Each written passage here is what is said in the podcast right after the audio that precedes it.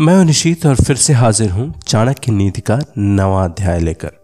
हालाँकि नवा अध्याय है तो बहुत ही छोटा क्योंकि इसमें नीतियाँ कम हैं, लेकिन फिर भी सीख के मामले में या जिन जो शिक्षाएँ हम इनसे अपना सकते हैं, उसके मामले में ये काफ़ी बड़ा है। अगर आपने पिछले आठ अध्यायों का वीडियो नहीं देखा है तो इस वीडियो के डिस्क्रिप्शन में उनका लिंक है, जिन्हें आप आसानी से देख सकते हैं और नीतियों से सीख सकते हैं। तो आइए शुरू करते हैं नवे अध्याय के महत्वपूर्ण प्रश्नों से, जिनका उत्तर आचार्य चाणक्य ने नीतियों के थ्रू इस अध्याय में दिया है। पहला महत्वपूर्ण प्रश्न है कि कैसे आप जन्म और मृत्यु के चक्र से मुक्त हो सकते हैं।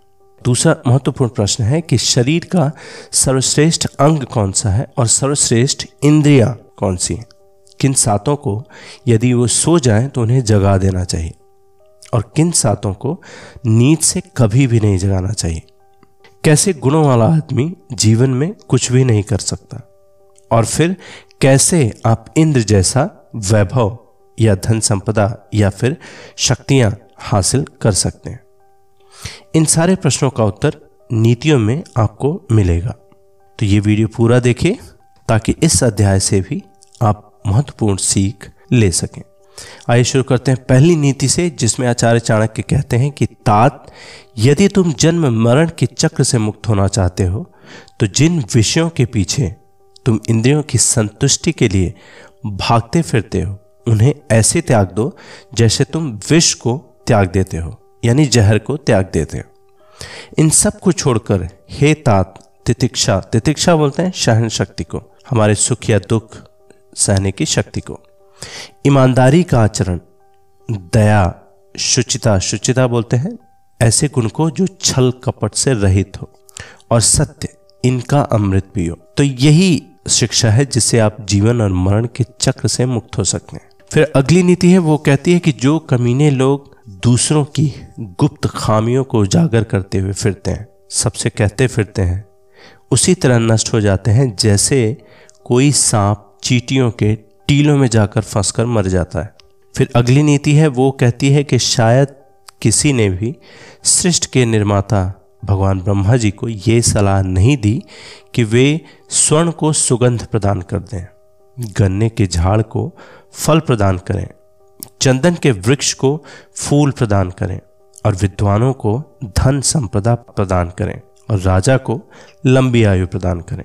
फिर अगली नीति है कि अमृत सबसे बढ़िया औषधि, इंद्रिय सुख में सबसे अच्छा सुख या सर्वश्रेष्ठ सुख भोजन है। नेत्र सभी इंद्रियों में श्रेष्ठ है और मस्तिष्क, यानी जो मस्तक है, वो शरीर के सभी भागों में श्रेष्ठ है। कोई संदेश वाहक आकाश में नहीं जा सकता और आकाश से कोई खबर खुद ब खुद आती भी नहीं है, आ भी नहीं सकती। वहाँ रहने वाले लोगों की आवाज़ें सुनाई नहीं पड़ती हमें, और उनके साथ कोई संपर्क भी नहीं हो सकता है। इसलिए वह, वे ब्राह्मण जो सूर्य और चंद्र ग्रहण की भविष्यवाणी करते हैं, उन्हें विद्वान मानना चाहिए। फिर परिचय में जैसा हमने बताया था कि किन सातों को यदि वे सो जाएँ तो उन्हें जगा देना चाहिए, वो इस नीति में बताते हैं आचार्य चाणक्य कि इन सातों को यदि वे सो जाएँ तो हमेशा जगा देना चाहिए। कौन है वे सात? पहला है विद्यार्थी दूसरा सेवक मतलब नौकर। तीसरा पथिक, यानी जो ट्रैवलर्स हैं, जो रास्ते में चलते रहते हैं। चौथा है भूखा आदमी। पांचवा है जो डरा हुआ आदमी वो भी अगर सो जाए तो उन्हें उठा दें। छठा है खजाने का रक्षक, यानी सिक्योरिटी में जो लोग लगे रहते हैं। और फिर आखिरी सातवां है खजांची मतलब जो खजाने का लेखा जोखा करता है। फिर अगली नीति में आचार्य चाणक्य ये भी बताते हैं कि किन सातों को नींद से कभी नहीं जगाना चाहिए।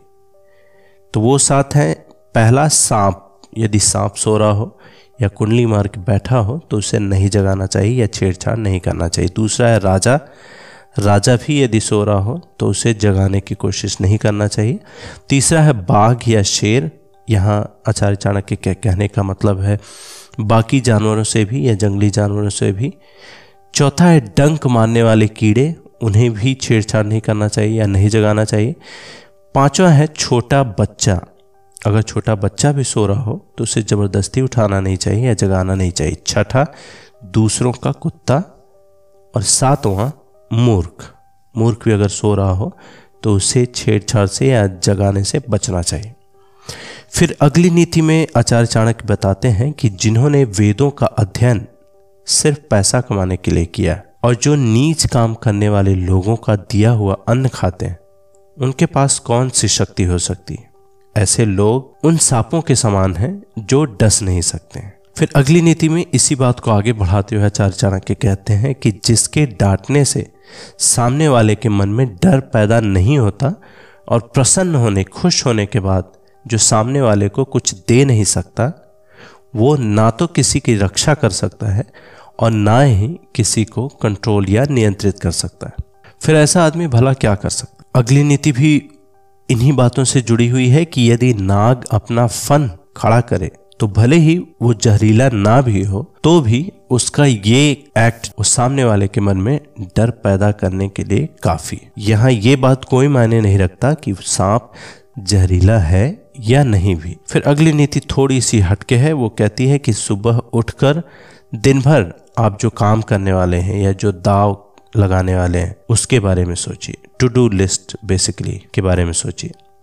दोपहर को अपनी माँ को याद करें या परिजनों को याद करें और फिर रात को चोरों को ना भूलें। फिर जैसा हमने परिचय में बताया था कि इंद्र के समान वैभव आपको कैसे प्राप्त हो सकता है, उसके बारे में ही अगली नीति है कि आपको भी इंद्र के समान वैभव प्राप्त हो सकता है, यदि आप अपने भगवान के गले की माला अपने हाथों से बनाएँ। अपने भगवान के लिए चंदन अपने हाथों से घिसें और अपने हाथों से पवित्र ग्रंथों को लिखें। फिर अगली नीति कहती है, जो कि आखिरी नीति है इस अध्याय की, वो कहती है कि गरीबी पर धैर्य से मात करें, पुराने वस्त्रों को स्वच्छ रखें, बासी अन्न को गर्म करें और अपनी कुरूपता पर अपने अच्छे व्यवहार से बात करें। ये अध्याय, यानी नवा अध्याय आपको कैसा लगा हमें ज़रूर बताएँ। किन्हीं भी नीतियों से जुड़ा हुआ अगर आपका कोई प्रश्न है तो वो भी हमें कमेंट्स के माध्यम से अपने हमें बताएँ।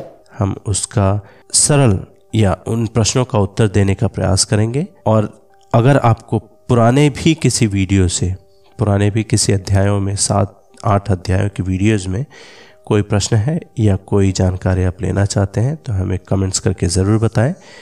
आपके कमेंट्स हमारा उत्साह बढ़ाते हैं और हमें और भी वीडियोस को बनाने के लिए इंस्पायर करते हैं। तो हमें ज़रूर बताएँ ये वीडियो कैसा लगा। धन्यवाद।